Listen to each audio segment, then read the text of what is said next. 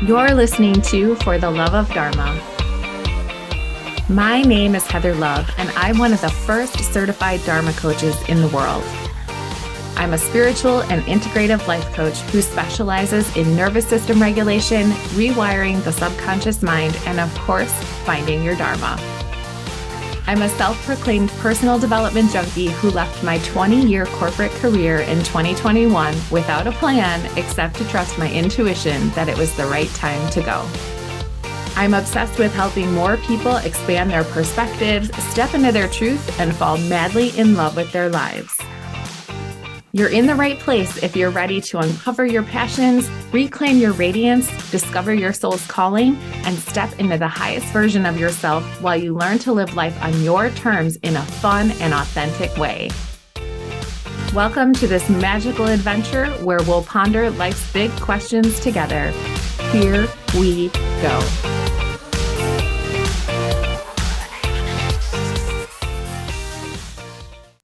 Hi, friends. Today, we're going to talk about anxiety, which is something that I experience occasionally. And I know people who experience it much more frequently. Today's episode is really about making you feel better once you are experiencing anxiety. There are so many reasons why someone might be experiencing anxiety that I'm really not going to get into the root cause of it right now it's such a vast topic and one that I am only beginning to learn about. So I don't want to do it a disservice by trying to talk about something that I'm not fully educated in. But I am very educated in how to make you feel better. So that is what we're going to tackle today. So let's dive in. If you look up the definition of anxiety on the internet, it's actually a very long and convoluted definition. But essentially, it's when we are focused on something that is in the past or you're worried about something in the future. So you're not living in the present moment. The number one thing that I want people to take away from this episode is that not all anxiety is created equal. I'm so tired of people just trying to throw a pill at everyone and saying that this is the solution to anxiety because it just doesn't work that way like I said, there are so many different reasons that people experience anxiety that it's hard to just bucket it all into one thing and say, here is one solution for all of it. So today I'm going to give you some tips and tricks on how to figure out where you are on the anxiety scale and how to help yourself feel better. In most cases, anxiety is a way that our bodies have conditioned themselves to react in various situations. So, when you do that with repetition, this creates a habit in our brains and our bodies and the reactions that we have. The tools that I'm going to teach you today will interrupt the reaction to the stimulus by creating a roadblock and forcing it to detour. So instead of that anxiety being on a superhighway from the stimulus to how it feels in your body, you are going to be able to choose how you respond in situations instead of waiting until you're already in it. So the more you do this, the more repetition, the more you're going to create a new habit, a new superhighway. Essentially, you are creating new neural pathways in your brain, which is amazing. So when you think about this superhighway, think of, I don't know, what is it called? The Autobahn. Is that in Germany? I don't even know where that is, but it's where you drive really, really fast, right? So you have the thing that causes the anxiety, which a lot of times after a certain amount of time, it, it's as simple as a thought. And the amount of time between the stimulus and the response is so fast. It's generally physical in nature. And you can't talk yourself out of it or tell yourself to calm down. I don't know if you've ever been in the middle of an anxiety attack or just feeling anxious about something, but whether it's you telling yourself to calm down or somebody else telling you to calm down, it never works. This is because anxiety is very physical in nature. There is a huge component of it that is happening in the brain, but the way that you are experiencing it is through the body. These tools that I'm giving you today are essentially your machetes in the forest. So we're going to take a detour off the superhighway and we're going to create a new highway. So in order to do that, you need to have the tools to cut down a path. So consider these tools your machetes. When you walk this new path enough, the old road is going to fall apart. And this is going to be your new way to deal with anxiety. And you are going to feel so much better.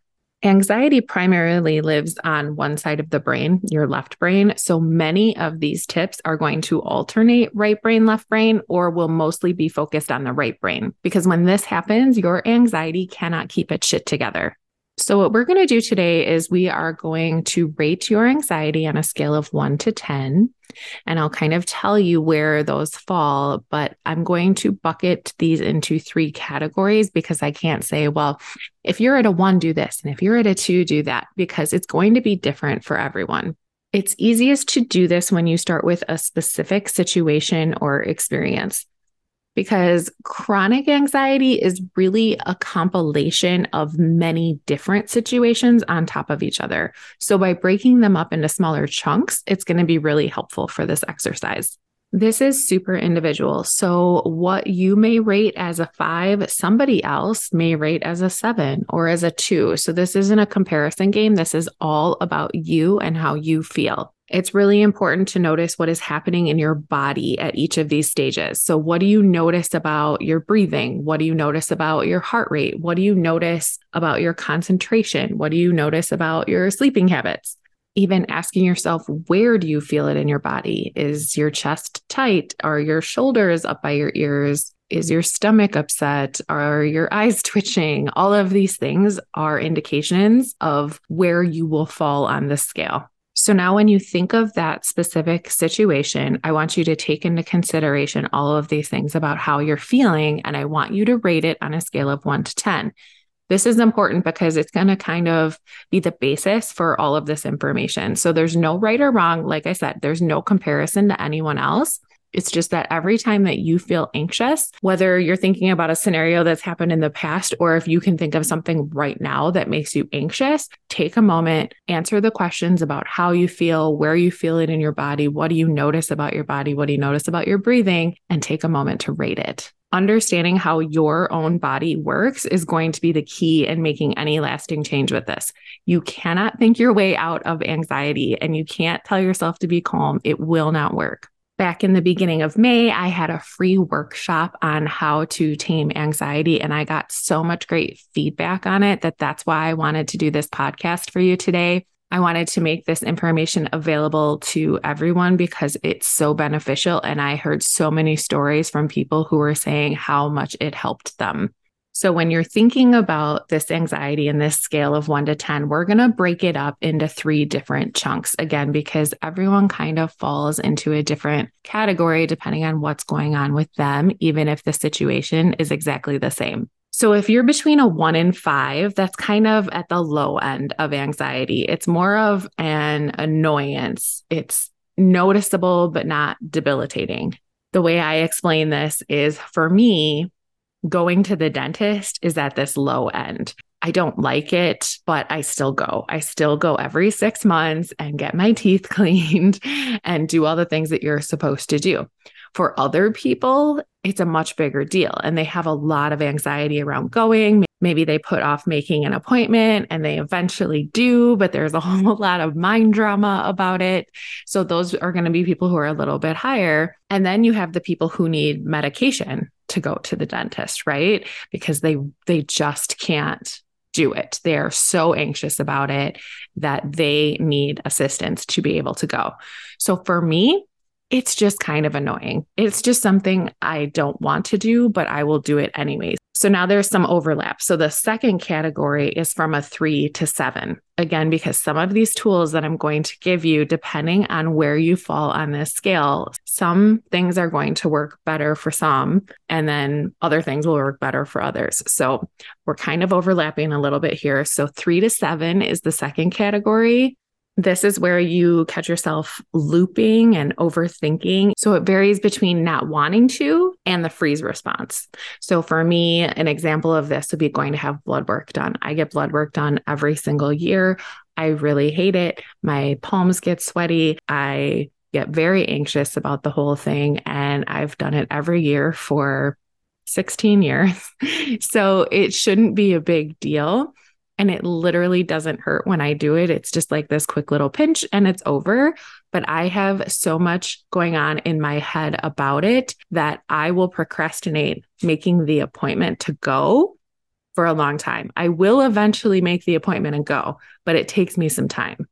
So I alternate between not wanting to, so I don't, and then not wanting to, but I do it anyway. The third category is then five to 10. So, this is at the top end, the high end of anxiety. This is going to interfere with what you're trying to accomplish to the point that you can't move forward. So, an example of this for me is that when I was married, my ex husband kept every piece of paper, every receipt, every everything that we ever got. And so, when we got divorced, I had all this paper that I knew I should get rid of but I was also terrified to do that because I wasn't sure what was in there and I didn't necessarily want to go through it all. And I was scared of throwing away something that I would need later. So I just kept all of it for years and years and years and years. I did finally get myself to go through it all, but it took years. Like that's how much anxiety I had about it. Now we're going to get into the tips and tricks for each different categories. So, again, one to five, three to seven, and five to 10. Different tools will work differently depending on who you are and what you like. So, I'm just going to give you a bunch and hopefully you'll find some that work for you. There's no limit to how many times you can use the same one. If you find one you like, stick with it, but also have fun and try new ones when I did the workshop, it was over Zoom. So some of these I actually like demonstrated. So it'll be a little tricky to try to do it over a podcast where you can't actually see me, but we're going to go ahead and give it a go and see how it works. One of the biggest aha moments I had was when I learned that the higher your anxiety is, the more you need to move your body. So anything that's going to be at the lower end of the scale is going to require less physical activity in order for you to be able to move that energy out. The higher you go up on the anxiety scale, the more you need to move your body in order to feel better. Again, so think of a particular situation, something very specific, either in the past that you have already experienced, or if you can think of something in the moment, that would be great because you can see how these work. Okay, so for one through five, the first technique is to breathe into your lower back ribs. So if you sit up straight or you stand up, either one will work. And you just really concentrate on taking deep breaths in and feeling your lower back and your lower ribs expand. And you just breathe in, feel that expansion, and exhale and you breathe it in and you feel that expansion in your lower back and ribs and exhale. And I won't tell you to inhale when to inhale and when to exhale. I don't like people telling me when to breathe, but when you really concentrate on that expansion in your lower ribs in the back and exhale, it is going to bring you back to right now. The next one is touching your eyes. So you can do this in a couple of different ways. You're going to close your eyes. Don't do this if you're driving. Again, if you're driving, don't do any of these ones that I tell you to close your eyes, okay? But close your eyes and just gently take your fingertips gently and just place them over your eyes. And there's research done about why this is so calming. There's so much sensation in our eyes and in our fingertips. So when we just touch it, it can be very calming. Now, if you don't like to do that, you can take a washcloth and do the same thing essentially by putting a washcloth over your eyes. The washcloth can be cold or hot, depending on how you're feeling. Again, this is where you're really going to get in touch with your body to understand what you need in that moment. This will be the only time I talk about meditation. Mm, I take that back. I might talk about it in the next one, but it's a different kind. So, meditation, I mean, in this case, the traditional seated meditation where you're sitting there with your eyes closed, you are listening to music, you are envisioning another time or place where you are relaxed and calm. This category of one to five is the only time you should be doing seated meditation if you're experiencing anxiety. Like I said earlier, the higher you go up on the anxiety scale, the more you need to move your body. So if you are at a 10 and you think you're going to sit down and meditate and have it actually do anything, you're actually probably going to make it worse. So between one and five is the only time that you should be considering meditating. And if you're not feeling anxious, I recommend meditation all the time. all right, next one journaling. So, again, this doesn't take a lot of physical activity. You're kind of in your head. Sometimes all you need is just to get it out on paper. Sometimes having someone to vent to, even if it's a piece of paper, will get you to the point of getting it just out of your system. And a lot of times, that's all you need. You just needed to get it out and you'll feel so much better. Okay, the next one is peripheral vision. So, when we are experiencing anxiety or stress or overwhelm, we have what's called foveal vision. And essentially, that means tunnel vision. You can't really see anything around you except the problem or the issue or whatever it is that you're focused on. So, peripheral vision, I'm going to just talk you through how to do this. Again, if you're driving, please don't attempt this. Otherwise, feel free to do this while you're listening to me.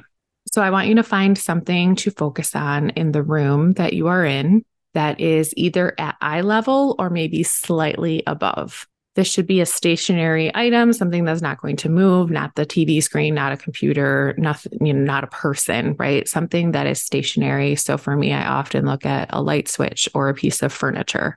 And I want you to look at it and just soften your gaze. So that's just a little bit out of focus. And while you keep your eyes on the object you've selected, I want you to just notice what is over to the left. Again, keep looking at the same object. Don't take your eyes off of it. Just have a very soft gaze. So it's kind of blurry. But just notice what's over to your left. And then I want you to notice, without taking your eyes off the object, the space over to the right and still keeping that soft, hazy gaze in front of you. Notice what's above you. Can you possibly even see what's above the ceiling? Imagine what is above the house or the building or the roof that you're under. Maybe you can even see what the sky looks like. And keeping that soft, hazy gaze on that object I want you to notice what's below you. Is there a floor? Do you notice the ground underneath you? And keeping that soft gaze, I want you to notice the space behind you and just notice what you notice. And when you're ready, you can go ahead and bring that object back into focus and see how you feel. That is called peripheral vision. And the reason it works so well, like I said, is because when you are experiencing anxiety, you are focused on one specific thing. By taking a moment to experience the space around you, you are bringing yourself back to the present moment, whether you realize it or not. Your brain cannot focus on peripheral and foveal at the same time. All right, the next one. I already said I don't like people telling me when to breathe, but this one I will tell you it does work. I don't use it a lot because I have asthma. And so trying to count while I'm breathing can be difficult and actually cause me to feel worse. So, again, this is where knowing your body becomes so important. Box breathing is something that was actually invented to help people in the military to make them feel better when they're suffering from PTSD. What it is, is you are going to inhale for four counts. You are going to hold it at the top for four. You're going to exhale for four and hold it at the bottom for four. So you think of like making a box, right? Four, four, four, four. So again, you inhale for four Hold at the top for four. Exhale for four. and hold at the bottom for four. And when you do this for about three to five rounds, you will notice your heart rate slows, your breathing obviously slows, and you will feel a little bit better. And you just continue to do that until you feel a lot better. Some people notice it instantly, some people take a few more rounds. So, again, just know what your body is telling you, and you're going to do that box breathing. This next one is one I learned from one of my mentors, Melissa Tiers. Um, a lot of these are actually ones I learned from Melissa, not all of them, but a lot of them. But this one I love. It works so well. So it's called the backward spin. Anxiety tends to have a movement to it. So when you are sitting there with anxiety, tune into it and notice not only where it is in your body, but how it's moving. Is it moving in circles? Is it moving forwards and backwards? Kind of what is it doing in your body? And if you could take your your finger out in front of you and move it in that same way, whether it's counterclockwise or it's up and down or however it's moving, I want you to kind of bring it out so that you can see it in front of you. So you're moving your hand or your finger in the direction that the anxiety is moving in your body. This is one that would be super helpful for you to be able to see, but I'm hoping that I am explaining it well enough that you are able to follow along. So you've got this movement and now you've got it out in front of you so that you can see it. Now I want you to stop and reverse it. So, whatever way it was going, if it was going forward, now you're going backwards. If it was going clockwise, now you're going counterclockwise. If it was going up, now you're going down. And I want you to move your hand in that opposite direction or move your finger in that opposite direction. And now I want you to imagine putting it back into your body going in the opposite direction than it was originally going. It is going to feel a little bit weird. That is the point. Sometimes before I put it back in my body, I actually imagine my favorite color just kind of washing over this anxiety that's moving outside of my body so that before I put it back in in the opposite direction, it is now covered in my favorite color. And it makes it so much more calm and soothing and it just feels so good. So that's a fun one to play with. Okay, we're still at one to five here. So we got a couple more. Okay, the next one is to hold your wrist. So, whatever, it does not matter. Take one of your hands and hold your other wrist so that the palm of your one hand is on the underside of your other wrist. The reason this is important is you have something called a vagus nerve that runs all the way from your brain all the way through your body by making sure that you are covering and holding and putting pressure on the underside of your wrist, you are activating that vagus nerve, which is tied to our parasympathetic nervous system, which is what helps make you calm. So once you're holding that, I want you to take a deep breath in and I want you to exhale twice as long. Holding that wrist, take a deep breath in and exhale twice as long. Do this three to five times, and you should notice a big difference. The next one on this list is to snuggle with a pet or animal. So, this would be another mammal. So, a cat, a dog, not a lizard or a snake. Generally, think of something furry and you're safe. The reason this works is because there is something called co regulation Animals don't have anxiety. They have the fight or flight or freeze response, depending on what is happening. But then once that's over, it's over. They don't sit there and ruminate about it. So they have a very calming nature about them in general. And so if you snuggle with them, you will start to mirror what is going on with them. And the last one for this one to five category is to go outside barefoot. Put your feet in the grass, put your feet in the dirt. It's called grounding, and it really is grounding. It will help take all of that nervousness, that anxiety, and it will push it down into the earth, and you will feel a ton better. Okay, so that was one to five. We're going to move on now to three to seven. So, this is another one that I demonstrated in the workshop that I will try to do my best to explain just through my words. But essentially, what you're going to do is you're going to do big, slow hip circles. So, you're going to need to stand up for this one and you're going to take your hips and you're going to go all the way around into a big circle with your hips, like you are using your hips to lick brownie batter off of a bowl. And if it helps you to put on some smooth jazz or whatever music gets you in the mood, that's great. But this is where you're going to start to see we are going to, with this three to seven group, we're going to start to move our body just a little bit more. Okay. So a lot of the one to five was sitting in place, standing in place, not doing very much movement. We're going to start to move a little bit more. So I want you to just really take your hips and just really nice, slow hip circles. You can go a couple times around one way and switch it and go another the other way and it's going to feel so good. You'll you will be shocked at how much this helps you. The next one is called havening and this is another one where it's helpful to have a demonstration, but essentially if you take your left hand and you start at your right elbow and you just move your hand down to your other hand. It's almost like you're just kind of rubbing, right? Like you just kind of you're almost like gently wiping something off you.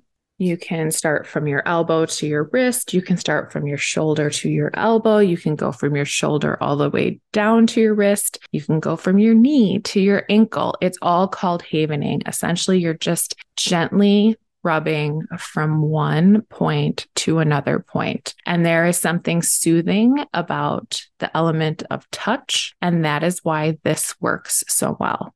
The next one is walking. So if you remember earlier, I said anxiety primarily lives on the left side of your brain. So what walking does is it stimulates your right brain and your left brain and your right brain and your left brain because it has to move each side of your body.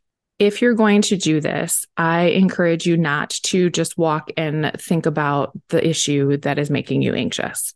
If you're going to walk, I would say maybe walk with a friend, listen to a podcast, listen to an audiobook. You can do a walking meditation. So, this is the only other time that I said I would bring up meditation. This is where you're actually going to be meditating, but you're also moving. So, it's a little bit different. The next one is called faster EFT. So, my mentor, Melissa Tiers, did not invent this, but she is the one who taught it to me. And I will forever connect her to it because she is from New York. And so everything is faster in New York. But EFT is emotional freedom technique. And it is based off the fact that there are meridian points that you can tap on to feel better the original classic EFT has many different meridian points and a whole script of things that you're supposed to say and how many times you're supposed to go through it. But I am going to just tell you the faster version today because, in my experience, it works just as well and it's faster. So in this version, there are five tapping points, and then we're going to hold our wrist at the end, again, like we did for the last section. So, the first thing you're going to do is you're going to tap the top of your head with a couple of your fingers. It doesn't matter which hand. You're going to tap at the top of your head and you're going to say, I release and let this go. And you tap there for a little bit. 15 seconds is good. Then the second place you're going to tap is kind of in your kind of where your third eye is. I take three fingers and I have the two outside fingers touching each one of my eyebrows and then the middle finger touching the in between those. So I'm catching third eye and the eyebrow points and you're going to tap there and you're going to say I release and let this go. The third place you're going to tap on is the outside corner of your eye. Again, I take two or three fingers, and this is just gentle tapping. You don't need to tap very hard at all. You're just stimulating those meridian points. And it is the outside corner of your eye, kind of along that bone. And you're going to say, I release and let this go. The next point, you're going to follow that eye bone underneath your eye. And you're going to take two or three fingers and just tap gently, I release and let this go. The last point is your chest. So you can either take both hands and tap where your collarbones are, or you can take an open palm and just kind of tap across the whole middle of your chest where you're touching both collarbones with one hand. And you're just going to tap, tap, tap. I release and let this go. And the final step is to take that wrist hold again. So you're going to make sure you're stimulating the vagus nerve by taking the palm of one hand, making sure you're covering the underside of your other wrist. Take a deep breath in and exhale twice as long. So I just want you to notice how much better that makes you feel. And if you still are experiencing some anxiety, do another round. So there's no limit to how many times you can do this. Generally, after two, three, four rounds, you're going to notice a difference. You might even notice a difference after just one round. The next one is called bilateral stimulation. I showed one version of this on my Instagram a while back where I was taking, I had a crystal in my hand, but you could literally use anything that's small enough to fit in your hand. So it could be your phone, it could be a remote, it could be a water bottle. It doesn't matter, just something that is small enough that you can pass it back and forth. And you're going to put it in one hand and you're going to move it across the middle of your body and place it in your other hand. And then you're going to kind of swing that hand out to your side. And then you're going to bring it back, cross the midline of your body, and place it in the other hand. And that hand is going to kind of swing out and come back, cross the midline of your body. So essentially, you're just passing this thing back and forth, but you're not tossing it. You're gently like placing it and you're making sure that you are crossing the midline of the body. The reason that's important again is because anxiety is living in one side of your brain. And by doing this, you are activating right brain, left brain, right brain, left brain. Some of my clients find it helpful to even say that out loud as they're passing it back and forth right brain, left brain, right brain, left brain. So, whatever works for you. So, that's one version of bilateral stimulation again, it's any bilateral stimulation just means that you're stimulating both sides of the brain. So this is where I was saying even before with walking, it's the same thing. That's essentially bilateral stimulation. But a couple other ways to do bilateral stimulation is if you cross your arms in front of you like a genie and you don't have to have them up like a genie. I'm just, you know, that's the way you should have them crossed. You can definitely rest that against your body, but you've got your hands on top of your arm, your upper arm, and you're just going to tap right, left, right, left. And this you can do a little bit quicker, but it's almost like you're just tapping each arm, each upper arm, right, left, right, left, right, left. And that is also bilateral stimulation. And then the last one I'll tell you about is if you take your hands, place one on top of the other so that the palm of one is on the top of your other hand and it almost looks like a butterfly, right? You've got your fingers all pointing out and your thumbs should be pointing up. And now I want you to put that over your chest so that your thumbs are now up by your throat and your fingers are pointing out towards your armpits. And you're just going to alternate tapping right, left, right, left. This is called a butterfly tap because it kind of looks like a butterfly. So you're just tapping right, left, right, left, right, left, right, left. So those are all examples of bilateral stimulation. They can all be used for this three to seven category. They're all helpful. They can be used at different times depending on where you are. Some may be more appropriate depending on what is going on and where you're at, but they are all, they will all work. Also, another one that if you can't do anything else because you don't want to look weird is put both feet flat on the floor and lift up your toes, right foot, left foot, right foot, left foot, right foot, left foot, or lift up your heels or alternate heel, heel, toe, toe, heel, right? So that you, but you're essentially stimulating both sides of the brain because you're moving both sides of the body. The next one is swaying or rocking. So, if you remember when you were a kid, your caretaker, a lot of times, if you were upset, they would rock you back and forth or they would, you know, kind of sway with you. That is still kind of ingrained in your memory, even if you don't remember it. So, it has a very calming effect. The next one after that is shaking or bouncing. So, this is going to be one where you're going to not want to be concerned about how you look. You want to just start moving your body and let it move however it wants to move. You can start with shaking your hands. It might move to your shoulders and to your hips and down to your feet. Bouncing, it could be a small bounce. It might want to be a big bounce. So, you just have to kind of let this one move how it wants to move through your body. The idea is to just get this stagnant energy moving. So, however it wants to move to get out is how you should move. The next one is to ask someone you trust for a hug. Many of us, when we are feeling anxious, we will close ourselves off from the world. I talked a little bit before about co regulation with an animal. This is like the next step up. So, by asking for a hug from someone you trust and not just like a little quick hug, right? Like actually, like three, five, ten second hug is going to really help you. Again, it will slow down your heart rate, it will slow down your breathing by just being safe and being held by someone you love is going to make a huge difference. All right, two more for this three to seven category. This one may or may not apply to everyone. I have it because it works for me mowing the lawn. So I have a pretty large yard and I have a push mower. So if I am feeling anxious about anything and I go out and mow the lawn, I will feel a million times better by the time I'm done. So there's an element of bilateral stimulation because my legs are moving right, left, right, left. But there's also just a physical exertion element where I'm pushing something and I'm moving my body.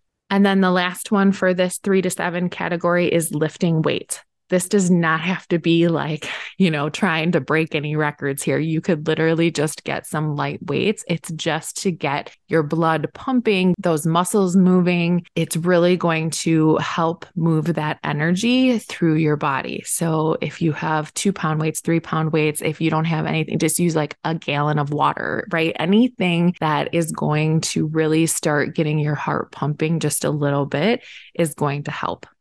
So now we're going to move to five to 10. So this is on the scale where things are to the point where you're feeling a little bit frozen in the fact that your anxiety is keeping you paralyzed from moving forward. The more you feel frozen, the more you need to move your body. So all of these have an element of physicality to them. Okay.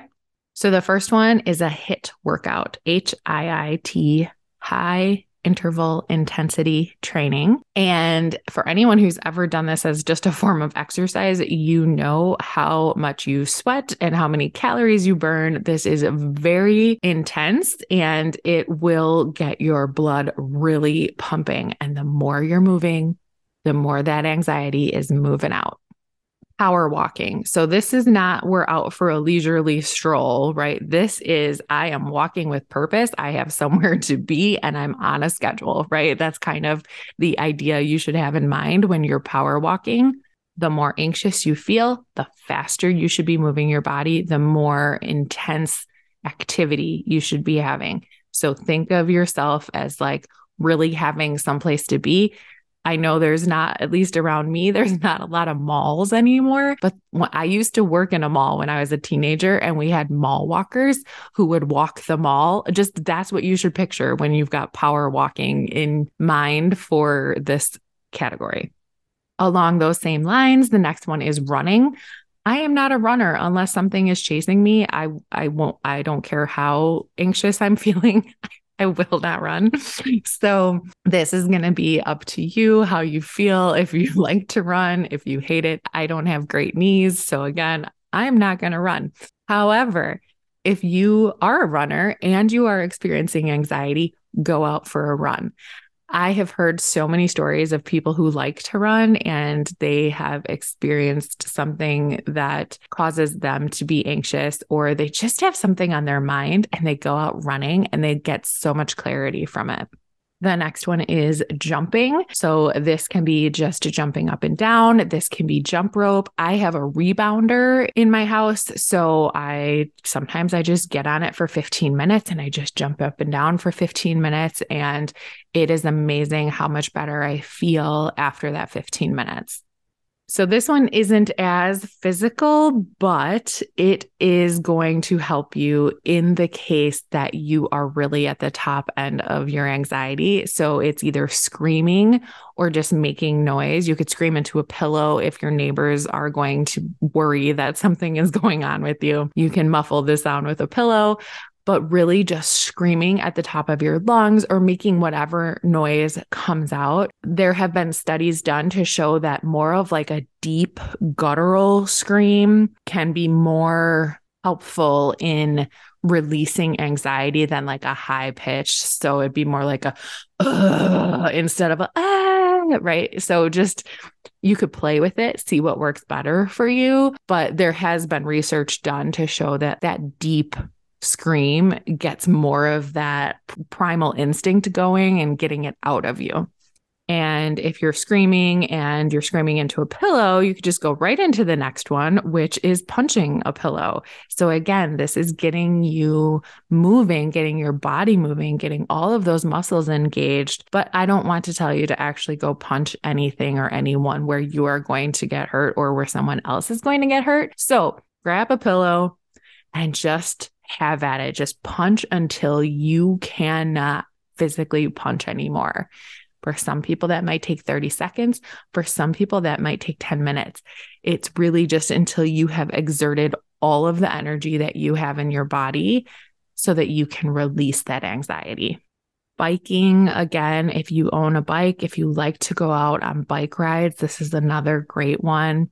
And there is just an element of being outside that is going to help you as well. But when you think of biking, again, that bilateral movement, I had gotten on a bike for the first time in a very long time. And I was surprised the next day how much my core hurt. You know, there's there's so much involved in your body. You think, oh, I'm not really moving anything except my legs, but you really are. So again, that whole physical movement, get out there, get on a bike. It will make you feel so much better.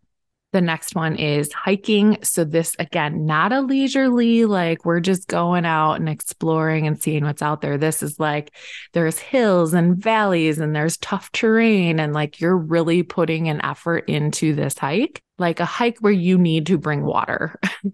you know, really think of yourself as being on an expedition in these cases. This is again, you want to really, really, really get your physical movement in. The next one is ecstatic dance. Again, this is just dancing, but on another level. so I have actually never done ecstatic dance. I have seen it done and it looks super cool, but it also looks a little complicated and I'm not sure my body moves that way. So if you don't know what ecstatic dance is, or you're not sure that that's what you want to do, just have an all out dance party. The harder you move, the more you dance, the better it is going to be. So dance can be used at any one of these levels, right?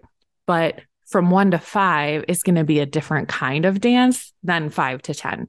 So you can just kind of like move your body a little bit in the one to five. But if you're experiencing a lot of anxiety, five to 10, you want to get up and make sure every part of your body is moving. And the last one I have for five to 10 is cleaning a room in your house or cleaning an area, a garage, you know, the deck, whatever, something that is going to exert a lot of energy and that you're not going to be done in three minutes. For me, this looks like turning off the ceiling fans, cleaning those because they get disgusting, and really like wiping down all the walls and making sure I vacuum under the furniture and dusting. And right, you like, you are cleaning the room. Again, the more energy you are using, the quicker it is going to move out that anxiety.